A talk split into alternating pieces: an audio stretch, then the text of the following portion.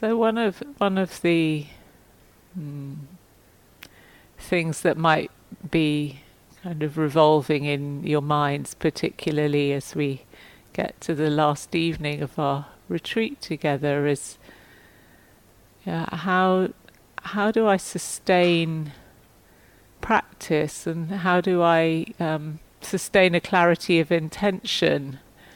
You know, especially when I leave a place like this and really um, the whole world seems to, or most of the world seems to be swimming in a in an opposite direction. Uh, and mostly what we've been doing here is exploring the practice of mindfulness and of meditation, which is really absolutely central to uh, training the heart mind to cultivating well being.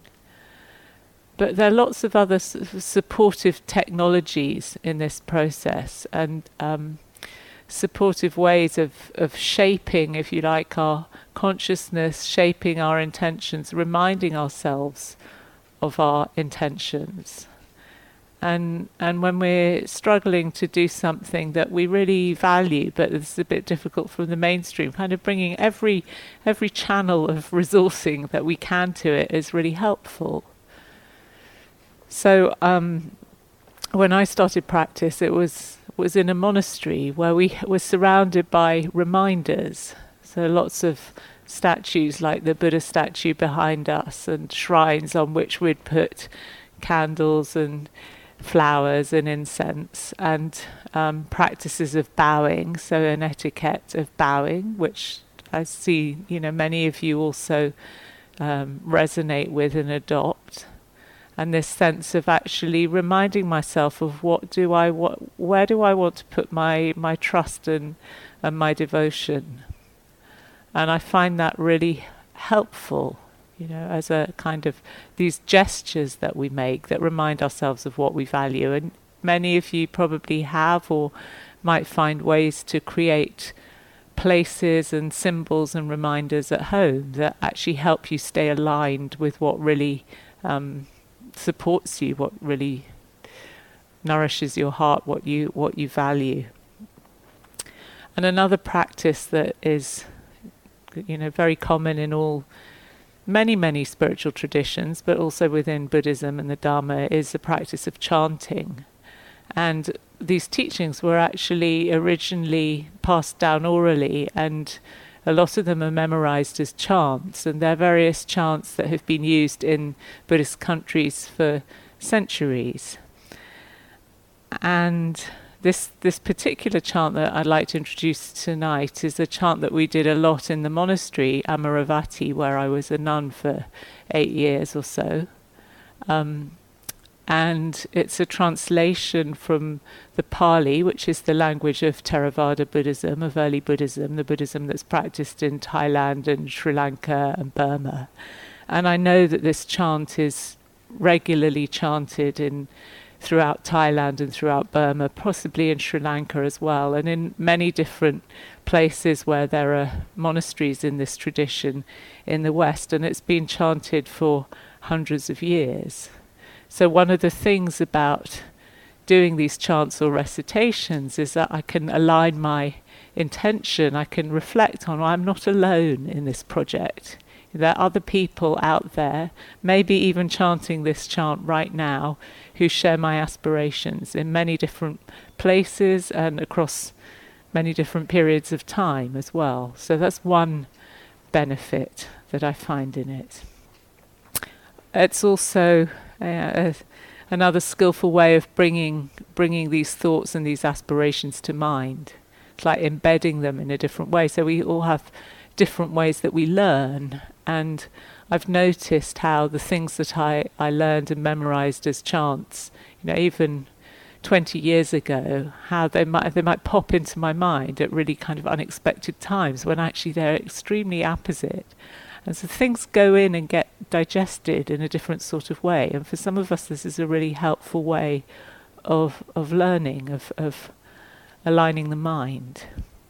And then we'd often do the chants um, before a period of meditation or during a, a period of meditation. And there's also something about the activity of chanting of using the voice and resonating the body that is uh, soothing and calming, actually, and kind of um, switches us again to a different channel. It's helpful for getting out of the, the cognitive space sometimes. Um, so that's another benefit.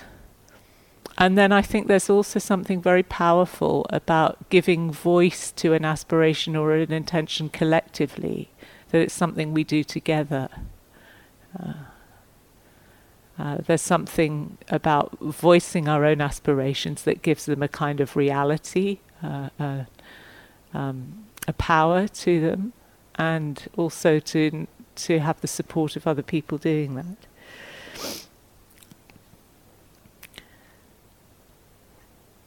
So we can, you know, you're welcome to participate in this, or if you, I, so I fess up to being somebody who got um, rejected for the school choir at the age of 10 and having been traumatized ever since. This is a very simple chant. Um, so you'll notice that above and below the words there are arrows that point up and down. So it's basically on three notes and it's sort of the middle pitch and then it goes down one where there's an arrow underneath and up one where there's an arrow above.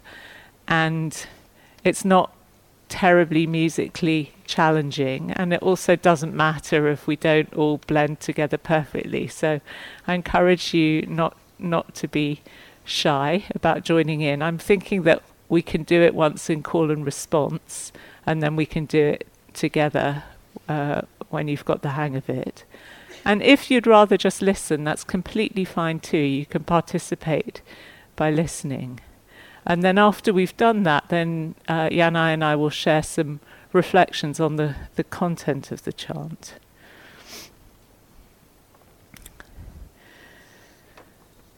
So this is Amaravati Sangha chant. Sangha is community, and it's one of the things that bonds us together as a community is doing uh, activities like this, practices together like this. So I'll chant the th- the line where it says leader, just to give you a sense of the the pitch, and then um, we'll do it call and response the first time, and we'll see how it goes. Now let us chant the reflections on universal well-being. May I abide in well being.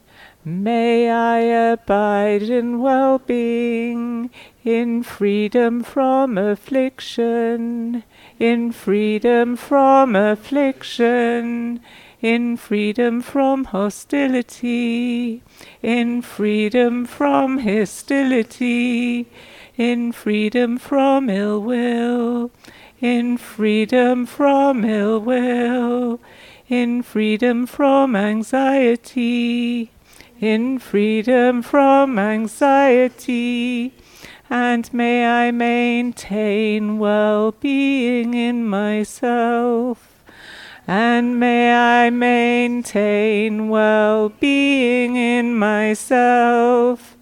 May we all abide in well being. May we all abide in well being, in freedom from hostility, in freedom from hostility, in freedom from ill will, in freedom from ill will, in freedom from anxiety, in freedom from anxiety and may we maintain well being in ourselves, and may we maintain well being in ourselves. May we all be released from all suffering. May we all be released from all suffering and may we not be parted from the good fortune we have attained.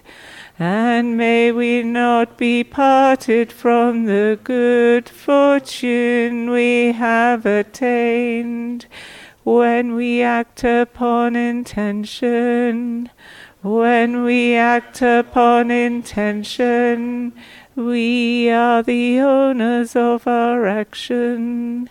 We are the owners of our action and inherit its results, and inherit its results. Our future is born from such action. Our future is born from such action, companion to such action, companion to such action, and its results will be a home, and its results will be a home. All actions with intention, all actions with intention, be they skillful or harmful, be they skillful or harmful, of such we will be the heirs. Of such acts we will be the heirs. Good job. so let's just do it through together now without the call and response. Now let us chant the reflections on universal well-being. May I abide in well being, in freedom from affliction, in freedom from hostility, in freedom from ill will, in freedom from anxiety, and may I maintain well being in myself May we all abide in well being, in freedom from hostility, in freedom from ill will, in freedom from anxiety, and may we maintain well being in ourselves. May we all be released from all suffering and may we not be parted from the good fortune we have attained. When we act upon intention, we are the owners of our action and inherit its results.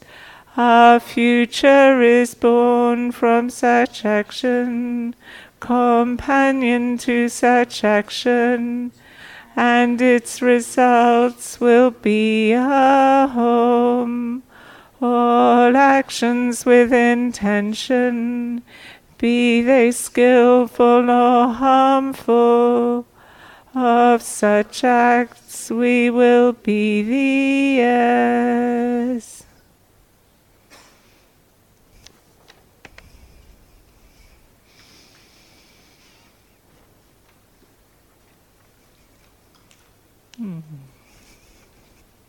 Thank you. Yeah. Mm.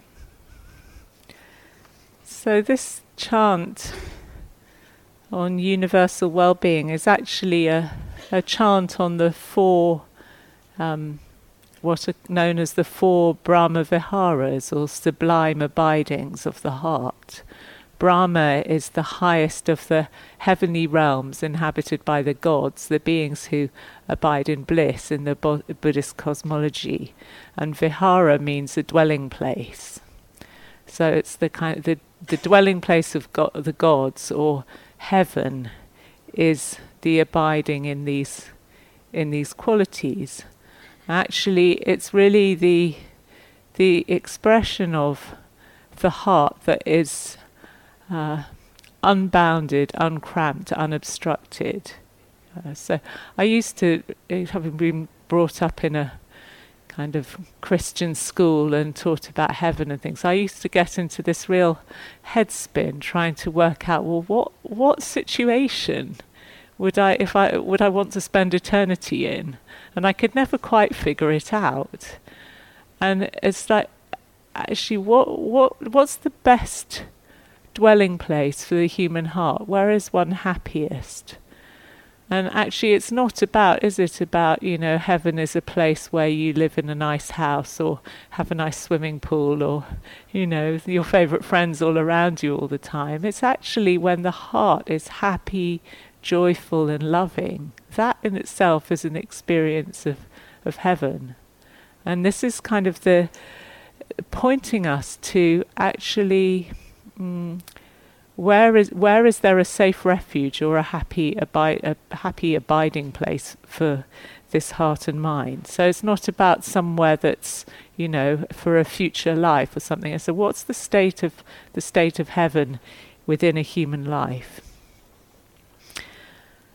And so these these four qualities are really facets of, of the same thing. They're facets of the loving heart. First of all, um, its basic essence of friendliness or goodwill, which is metta or loving kindness. And this is what the first uh, couple of verses are really talking about. So may I abide in well being, in freedom from affliction in freedom from hostility and ill will, in freedom from anxiety and maintain well being. And it's interesting that uh, love or metta is actually as much an just an absence of ill will or hostility if the, if hostility and ill will are absent, there's a natural joyfulness and availability to the heart. And I don't know if you notice that in yourselves, you know, time when the heart is peaceful and happy, its natural response is friendliness. You see another person or another creature, and there's a kind of, oh, you know. Oh. So it's almost not something that we have to create, it's something that's there underneath the, the kind of layers of obstruction that we fall into. And I think it's also interesting that uh, being in a heavenly space is actually the freedom from hostility and ill will. It's not primarily talking about, may I be free from um, receiving those on the outside. It's actually the freedom of this heart here from the experience of hostility and ill will. Because that's where the most intense suffering is is when we're locked in that kind of experience. And at the same time though when we're we're free from those there's a there's a protective quality to loving kindness.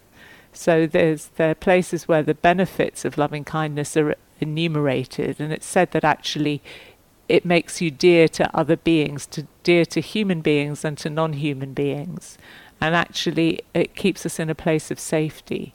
So, of course, we can't guarantee that, but isn't it likely that we're more likely to be met with friendliness and a friendly response if that's what uh, we're manifesting ourselves? It's also said that you'll sleep easily and dream good dreams. Sleep easily, wake easily, dream beautiful dreams, and that you'll look beautiful. So this isn't the kind of beauty that you see on a fashion magazine, but it's also, you know, friendly people are attractive to us, aren't they? And if we're friendly, we're attractive to other people. And this kind of cycle of, um, yeah, cycle, cycle of uh, well-being um, starts to ensue.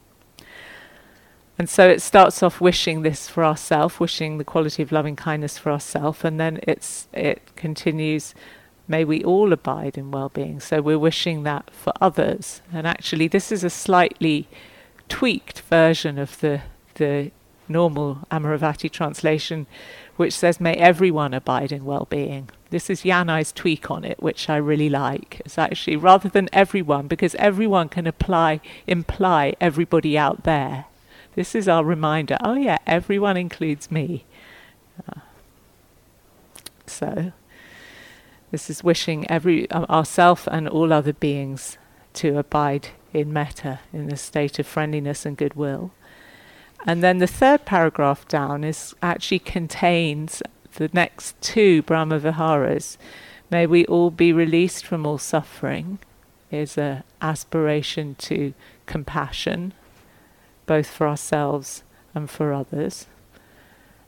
And it's interesting how this aspiration that all be free from suffering. It doesn't kind of specify are we talking about past, present, or future suffering.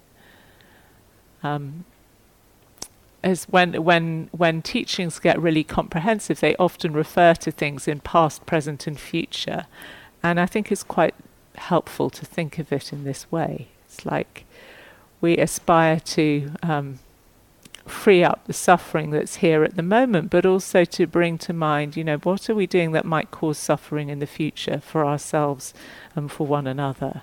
That's all contained in this very simple, um, short phrase. And then may we not be parted from the good fortune we have attained this is really important. This is the quality of mudita or spiritual, sometimes altruistic joy or sympathetic joy. That what happens with the heart when the heart's feeling happy and light and it sees or encounters happiness in another being or in, in ourselves, it resonates with that happiness and it's glad about it.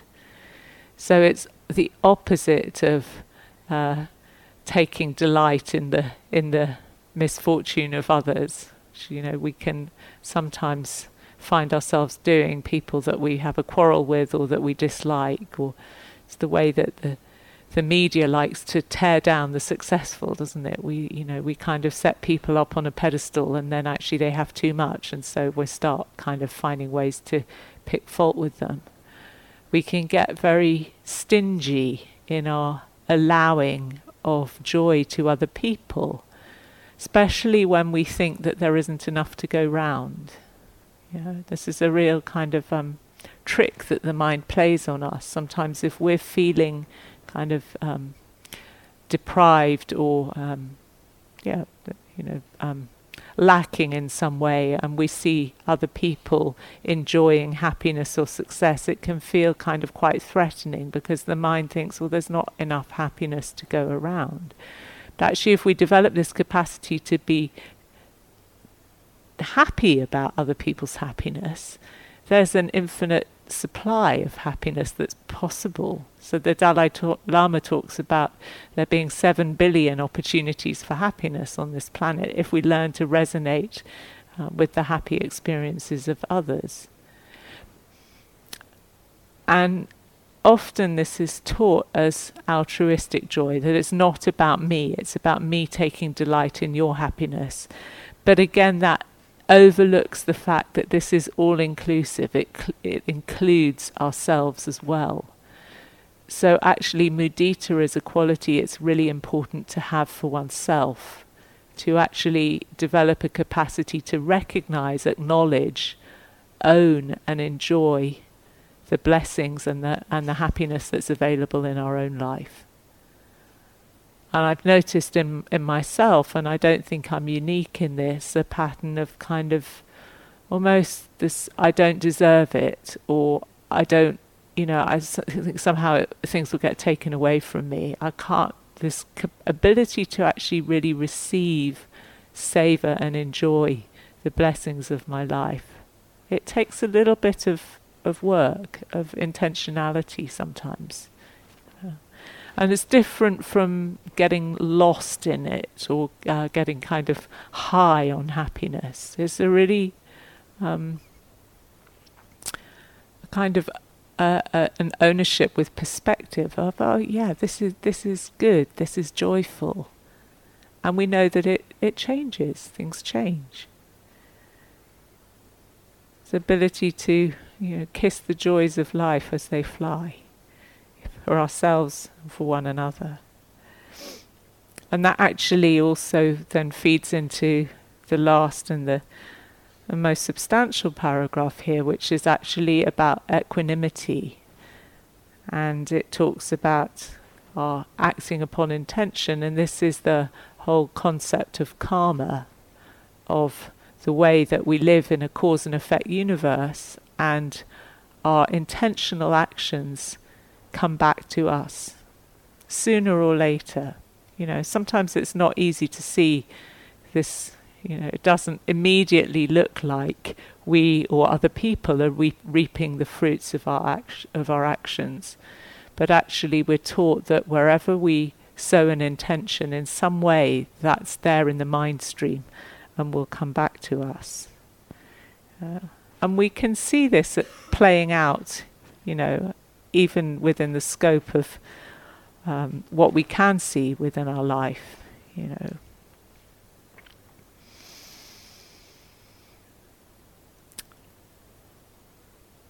So, one of the things that uh, gets confusing about the teaching of karma is the sense of, well, you know, um, people you hear sort of people say, oh, well, you know, these people who are, we have X, Y, or Z misfortune, it must be our karma, or it's their karma. And it can turn into a sort of blame game. But actually, um, the Buddha also pointed out that although our intentions um, have an effect on what unfolds, there are also many, many things, many factors that are far beyond our control that actually um, create the circumstances we find ourselves in and that other people find themselves in. So it's not to use karma as a way of kind of either evading responsibility, because it's a teaching about responsibility, an invitation to reflect on personal responsibility, but also to to recognize that there are many, many aspects of life, of our lives, and of everyone's lives that are beyond our control. And this is really important in the practice of, of compassion and loving kindness because so often we're doing it, or we can, in doing it, we can become really invested in, I want to create this outcome, and particularly I want to help manage the happiness levels of the people whose happiness impacts mine, so our families, or our partners, or our close friends, or our, our children. And so this is really an invitation to equanimity is also an ability to kind of pull back and have a perspective, an over, overview, to take, if you like, the long view and recognize that we can want the best for somebody, but actually, just as we are ultimately involved in, kind of responsible for what goes on in our own minds. So each of us, we have to allow that autonomy and responsibility to one another, and we can't actually control um, you know, what somebody does with their mind and with their life. And it's not to blame them because we're all the products of conditions, but we can't, well, however much we may wish that, we can't um,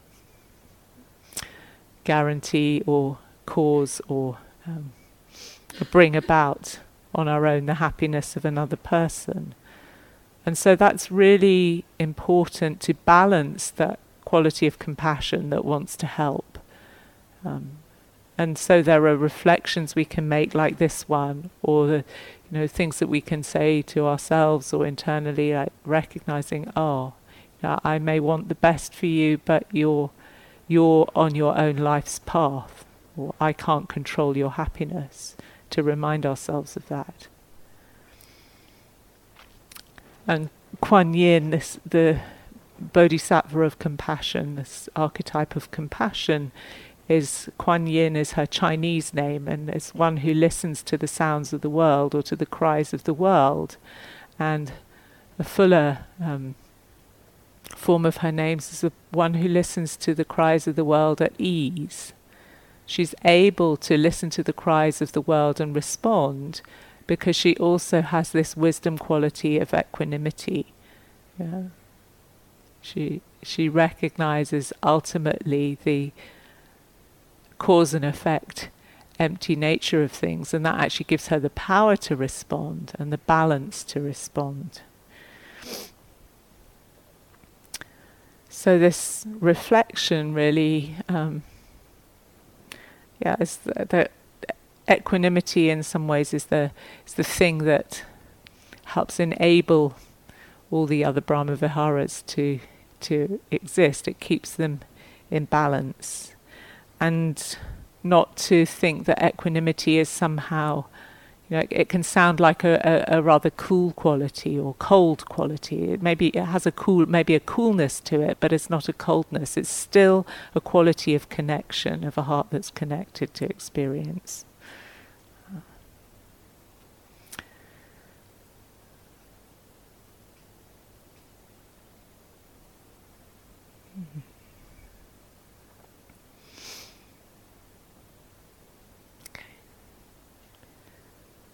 I think there's maybe more I could say, but I also would like to give Yanai some space to share some reflections on these. So. Good. Mm.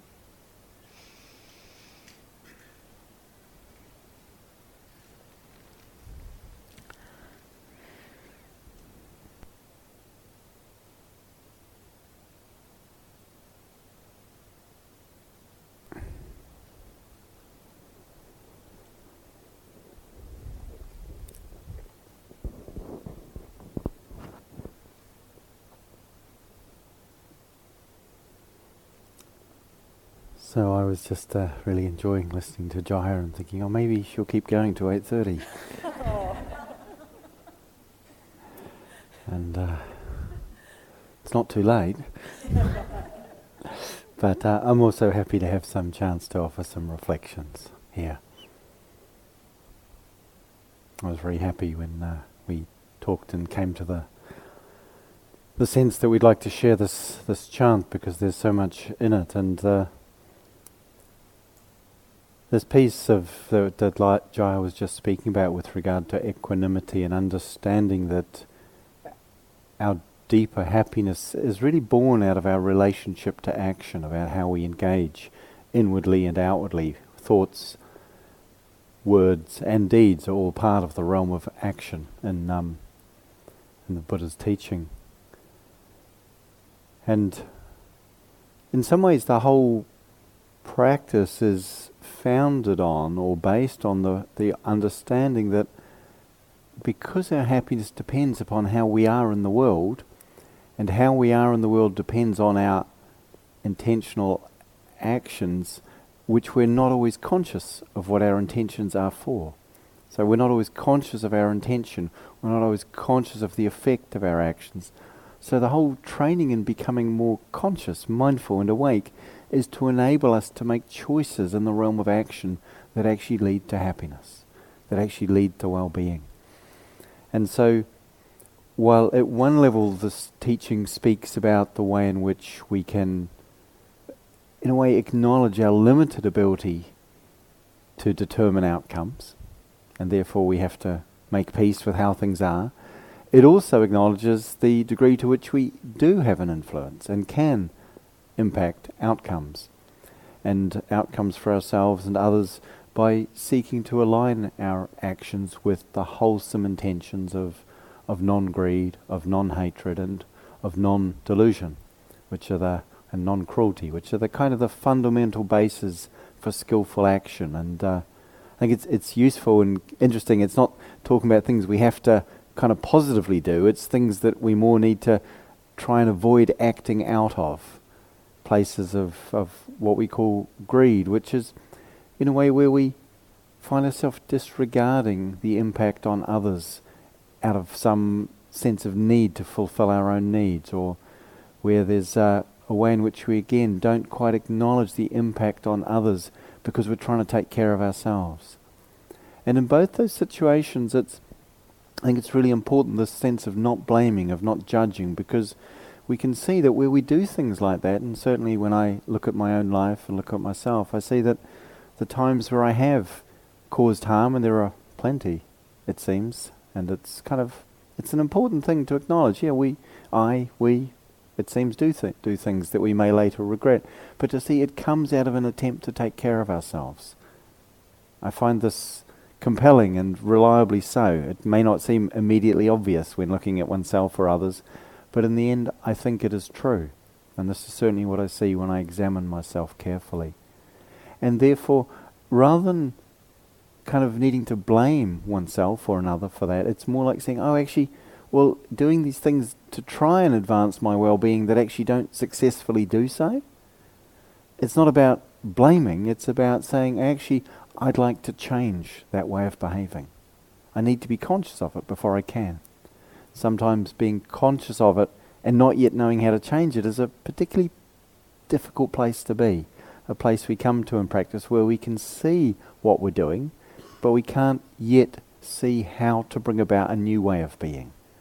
And sometimes that takes some real patience and some real kindness with ourselves, just to pause in that place And if we're willing to look and see, we'll start to understand why it is we might behave in ways that aren't skillful or helpful, and what it is that we either get from or think we might get from doing it. It's like if we're really um, critical and self judgmental towards ourselves, it's a really common thing for many of us. When we look at it, it seems like it's just really painful and it's really horrible, and it's like, why on earth would we do that to ourselves? And yet, if I if I look into the pattern for myself, and in many conversations with other people, it seems to be similar. It's like that that kind of judging and blaming oneself is it's like I'm trying to coerce myself into not doing things that I think are going to cause me trouble or get me into trouble with other people or get me cause me subject to being subject to pain. And the irony is that of course it's actually way more painful all that self-judgment than what would happen most of the time if I did those things. So it it sort of seems to make sense it doesn't help. And yet the patternings in judgment and those reactive patternings are so strong for us. So we, you know, we talk about the use of loving kindness and compassion as ways of learning to hold and handle those reactive patterns of judging, of blaming, of attacking. And yet understanding that their intention is to try and protect us. They don't succeed at it. Does that make sense?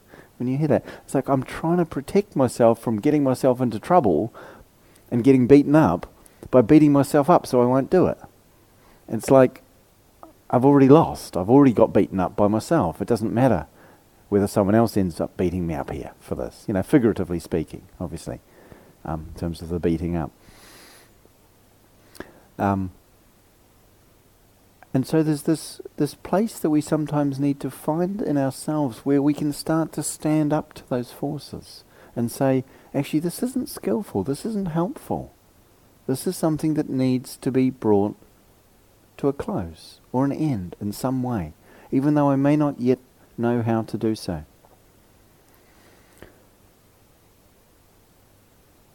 And so, starting from a place of not blaming ourselves or another for what, the way things are, and yet recognizing that we do need to take responsibility for how we live and what we do and what we don't do in life. That we need this for our happiness and well being, and our world needs this for its well-being and its sustainability. That we individually and collectively take responsibility for how we live and how we are and how we act and what choices we make. To do that out of a deep sense of caring for our well-being and for the well-being of everything around us. This is really the call, I think, at the heart of spiritual practice. It's not about beliefs. It's not about meditative technology. In the end, it's about living our life in alignment with that sense of care and connection that we've touched upon in, I think, some of the previous evenings. And so, with that, there's a lot of force, there's a lot of power we encounter when we see anger and aggression in the world, and when we see it in ourselves. It's a powerful force. It's sufficiently compelling that many people employ it as the means for getting things done and the belief that it really serves us. But mostly we see that anger and aggression leads to more anger and aggression, whether internally or externally expressed.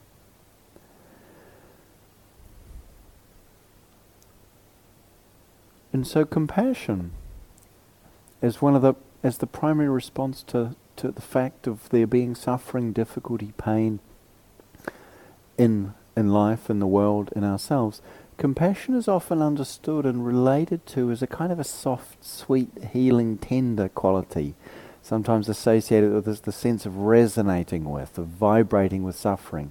And there's something very beautiful in that, something very sweet, that we kind of, I think, naturally and appropriately understand compassion to be, and accurately understand compassion to be. So where there is suffering, the healing of suffering, that's already happen, happening or happened often requires that really tender, soothing, sweet, kindly capacity to be brought forth, where we're willing to feel and be touched and resonate with and respond from that sensitivity of heart, where we're not turning away, we're not disconnecting, we're not numbing or distracting ourselves from the the, the reality of what it is to have a sensitive human heart, to be aware of suffering in the life of someone we care about, in our own life, or in the lives around us and the world that we are within and a part of. And so that quality of compassion is perhaps quite a familiar one to us. It doesn't mean we necessarily always have access to it, but we think about compassion in those terms, I think, many of us. And yet there's another element of compassion which is equally important, not more so, but perhaps is not so obvious or apparent and when we think and talk about compassion. And it's the quality of compassion that is kind of protective against harm that hasn't yet happened or harm that is ongoing and therefore continuing to be done. So it's not so much about healing the harm that has taken place, but about protecting against and preventing harm that could be prevented from happening, that doesn't need to happen, out of compassion, out of the wish for oneself or others, beings, the world not to be subject to that harm. And this has a different quality to it. it. It has a certain kind of fierceness to it, or it can have. And I don't know if you've ever um, seen sort of those in, in Asia and it's also sometimes in the West, that sort of temples and monasteries in the Buddhist tradition, if you go to them, often at the gates to the monastery or the door at the entrance to the temple, you see these fierce looking creatures with teeth and fangs and glaring eyes, and they really don't look like they're doing loving kindness practice. It's just not the feeling you get from them. And yet, what they're doing is they're embodying a protective quality that's saying, We will protect fiercely that which is precious, that which is beautiful, that which is important. And this is a quality that it's also important for us to understand and embody. So this this quality of we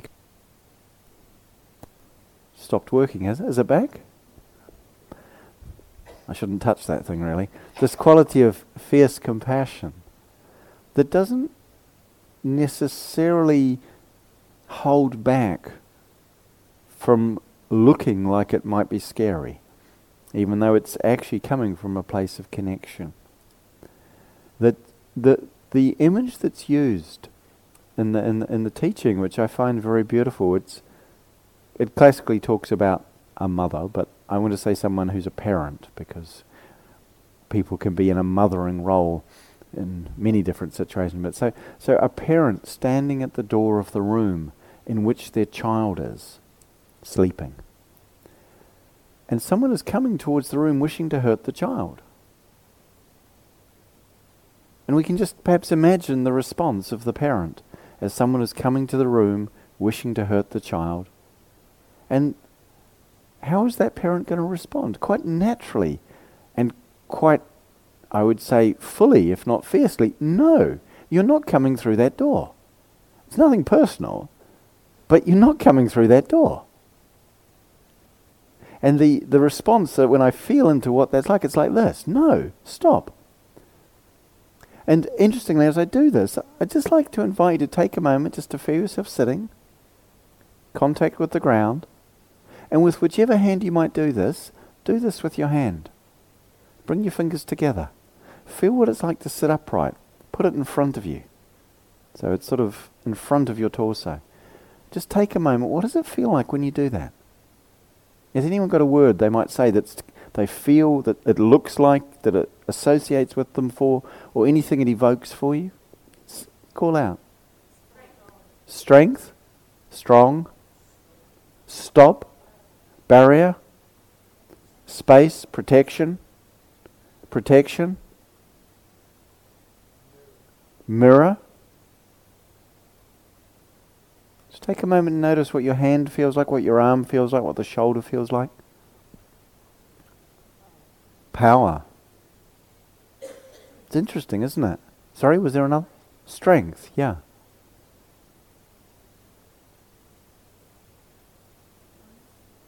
Honesty. Yeah. You can play with a little, just see what it's like to flex the inside of the palm, open it it's connected to the lower back and the arch in the lower back, the, the small of the back, which is actually all about the support of the body and its uprightness. And I find when I just flex the palm a little bit, it firms up in the lower back. This isn't something I read somewhere. This is something I found out. So if it's different, if it's different for you, go with what your experience is. But that's what it seems like to me. It's actually something you'll, and you're welcome to leave your hand there if you like, or put it down if you wish. But this is something you'll occasionally see. It's not the most common, but you'll sometimes see the, the Buddha with this mudra, we call it. Mudra is like a, a shape or a gesture of posture. So, you know, the Buddha up here is touching the earth, which is a mudra from the time when he reached down to touch the earth, to call the earth to bear witness for his practice in the night of his awakening. This is called the fearless mudra, abhaya, fearless mudra. It's the soft part of the hand. It's not aggressive, but it's firm, it's strong. It can say no, or stop, or, if necessary, back off. And it creates space here. It provides protection here. And these are things that, without ever having been talked about, it seems people notice quite immediately when doing it or seeing it. And of course, it's universal, and, you know, traffic officers around the world, when facing a line of traffic, they don't do this or this or this or this. They just do this. And we know what it means. Stop. No. And so fearless, I think, needs to be understood. That's the classical translation of abhaya, abhaya mudra. Fearless doesn't mean an absence of fear necessarily. So I would also equally call this the courageous mudra, presenting the soft part of the hand. So it's not aggressive. It's not like the knuckles and, you know, going to scare you off. I'm going to, but I will say stop. If you don't stop. But courage is that capacity to act in alignment with what we feel to be most true, even if we might feel there is some fear or danger for us in it. And just as a parent standing in a door, again, not every parent manages to be the perfect parent, and if one's own parenting experience, either as a parent or with one's own parent, wasn't quite perfectly this, I'm not suggesting that's an aberration. It's just how it is. But in terms of the archetype, that that parent will risk harm to themselves to protect their child. And it's something that one sees in many situations. That quality of, in a way, putting the need of another first, because one takes responsibility for their well being. That quality can have quite a, a fierceness and a firmness to it.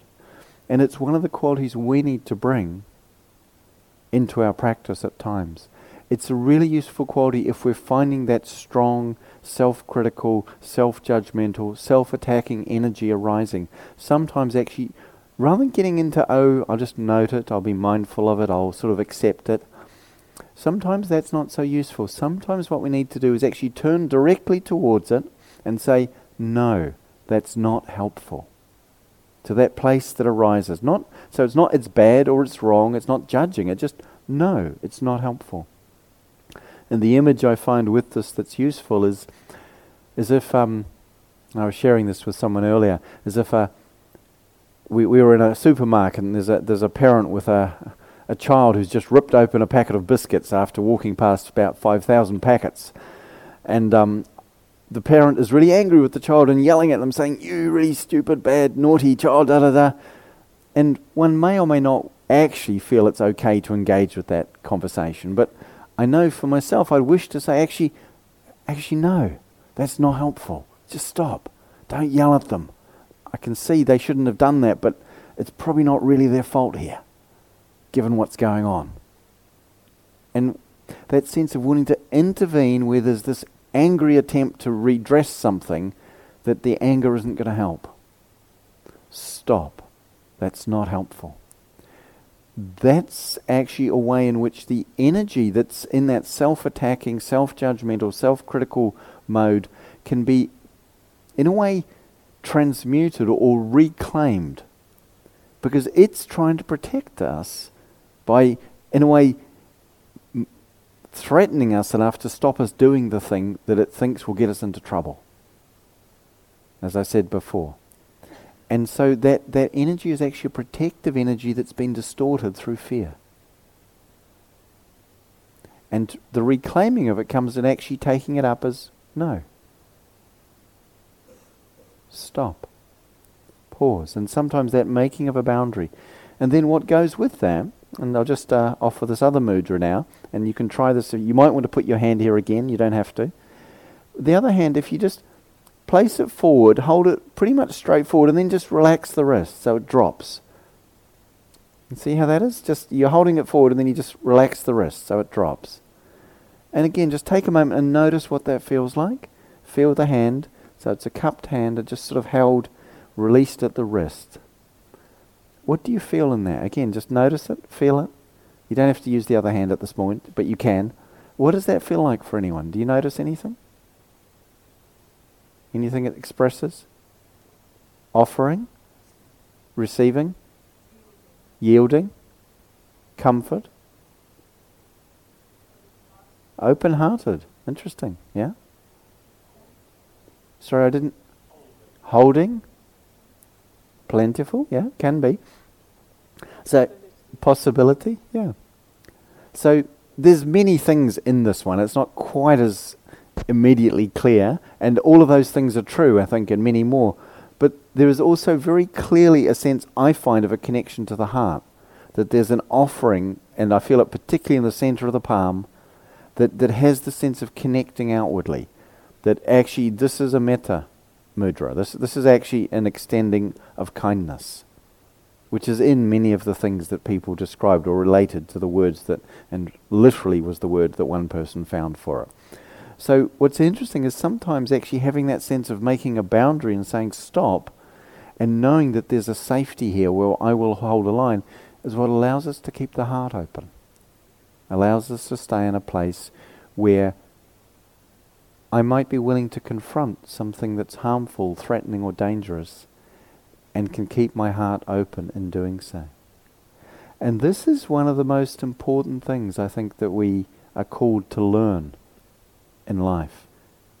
To keep our heart open when we engage to bring about change in our inner life and equally in the world. If we try and change things out of judgment of them, the very force of judgment and the the energy in there, which is essentially aversive, reactive, and occasionally aggressive, tends to distort the whole process and make it eventually unhelpful. So we can't really transform ourselves by being mean to ourselves. It just doesn't work. We can't really transform anyone else or the world by judging them and putting pressure on them through that. And this this relates to me very much to, and I just want to pick this up briefly, what I spoke a little bit about a couple of nights ago in the in the work of uh, engaging with the reality of our world in which, as a human community, our our trajectory is one of profound self-harm, profound undermining of the well-being of our ecology, and it's something that there's patterns of addictivity and compulsivity within it that mean it doesn't make sense to blame anybody for what's happening. It's a systemic issue, and yet it does require response. If the response comes from judgment, it tends to not work. If it comes from love, it's remarkably powerful.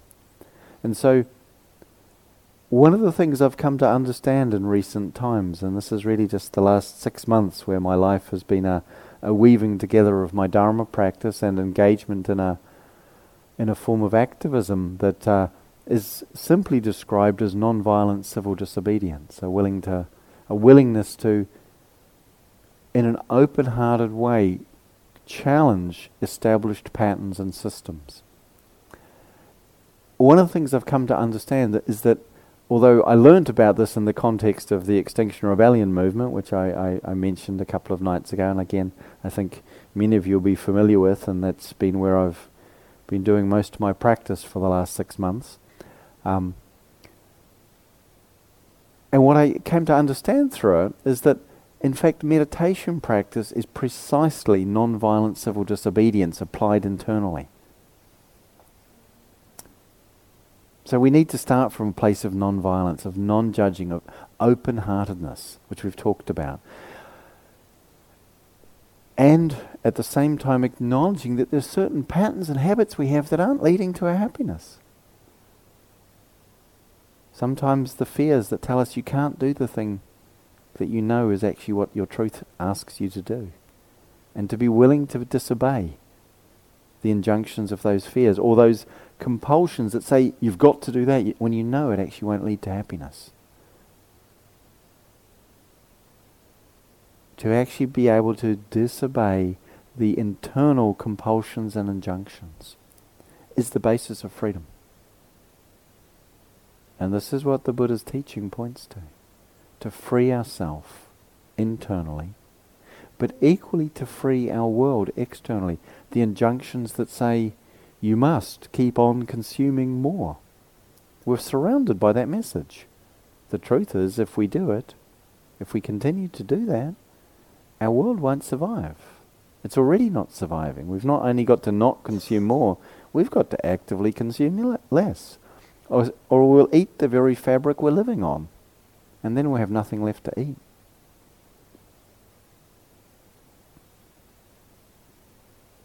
If we toxicify the environment that we breathe, we'll have nothing left to breathe. If we don't address the increasing temperature of our our climate, it will cease to be one that can sustain life as it does now. These are simple truths that require a response. And so when we hear the, the teaching that, you know, we are the owners of our action, our actions will be our home, it's like literally the way we have collectively and the way we do collectively act will be the home we live in.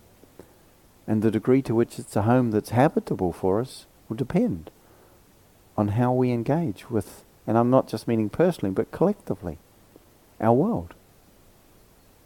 So that inner capacity to see, okay, what actually leads to deeper well-being and happiness. It's not having more for me. We know this. We know this, and still, and I too, sometimes get caught in believing it.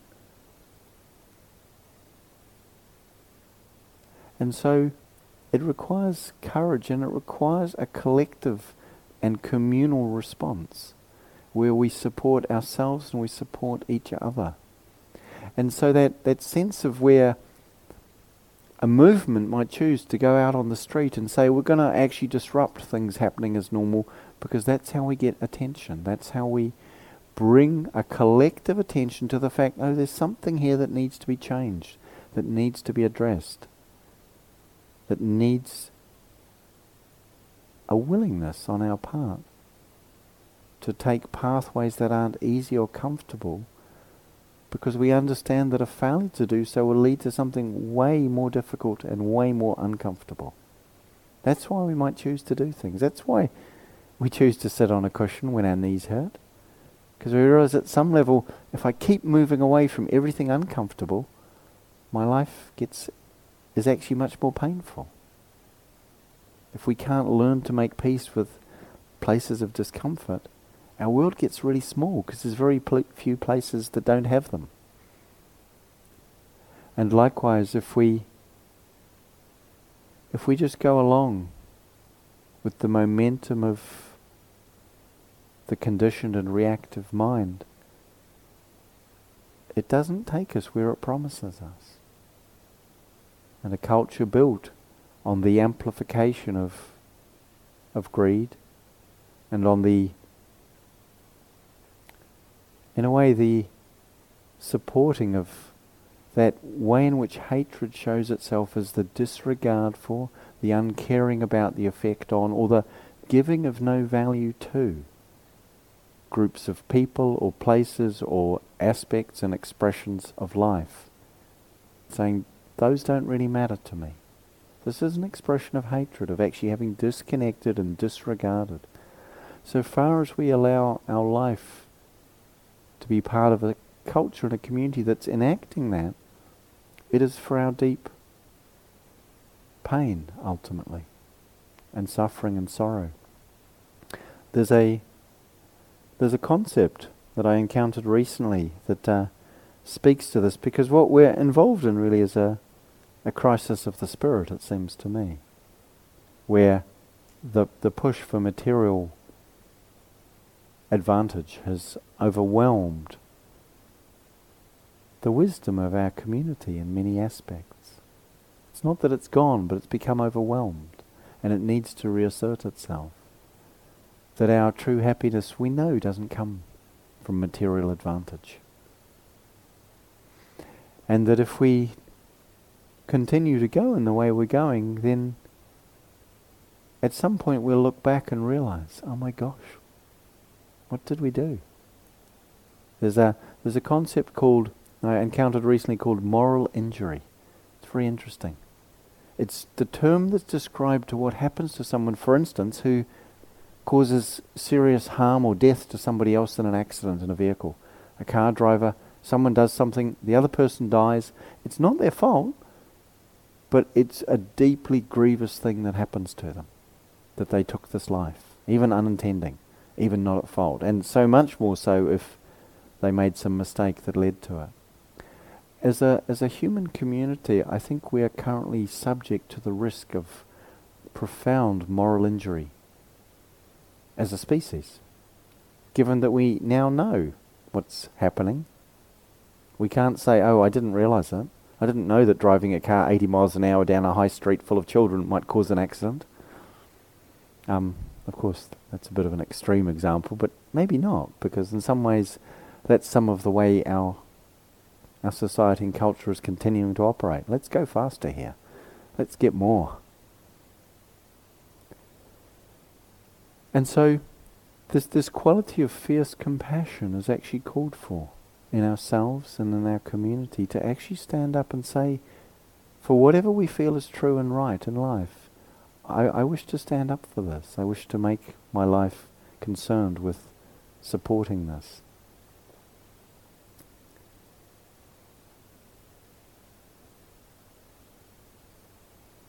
And it's not about outcomes. It's not that we can determine what will be the outcome of any situation. But one thing I think is very clear to me is that if we don't, if I don't, and I've seen this in my life many times, if I don't do what I can, then something in me aches as a result of that. If I do what I can, even if it doesn't work out as I hoped, there's a place of peace and ease around having just done what one could. Outcomes are never guaranteed. But the alignment and orientation of our heart and how we choose to live our life from that, this is something of immense significance and as an act of self-compassion. Understanding the suffering that will ensue if we don't do this for ourselves, let alone for others in the world, but for ourselves. If we don't actually do what we can to contribute to the well-being of the world. In whatever way that may be true or meaningful or possible for us. And I'm not having some particular idea of how that has to look. But if we don't do that, there is a, a deep injury to ourselves that we risk. And out of self-compassion, out of deep wish for our own well-being equally as the well-being of others. Finding the way in your life and our life to bring forth that courage that will act, that will speak, that will stand and say, this is what I care about, this is what I love, this is what's most important.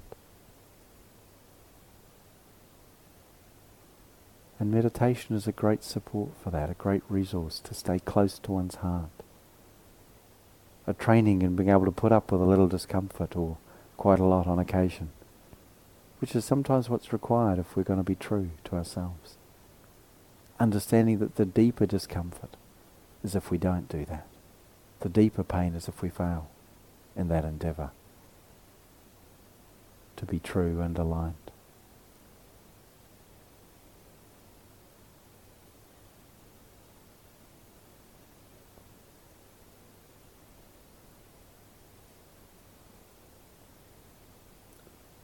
So these qualities of courage, courageous hearts, courageous action, and, and self-compassion are very closely connected. Caring for ourselves and our world is actually in, inevitably the same process.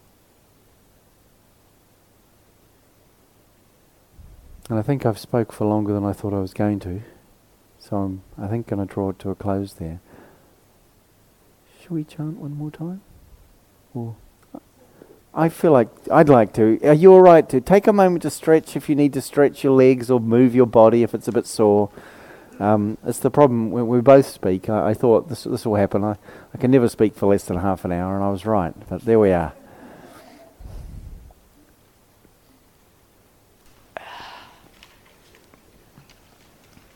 And I'll turn my microphone off at this point. For those of Well, you who my chanting voice, you'll understand why.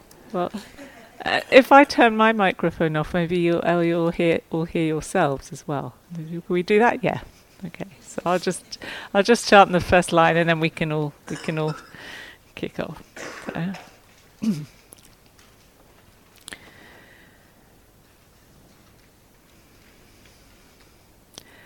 Now let us chant the reflections on universal well-being. May I abide in well-being.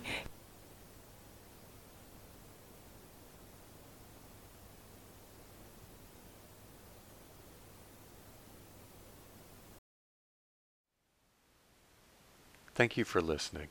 To learn how you can support the teachers and Dharma Seed, please visit dharmaseed.org slash donate.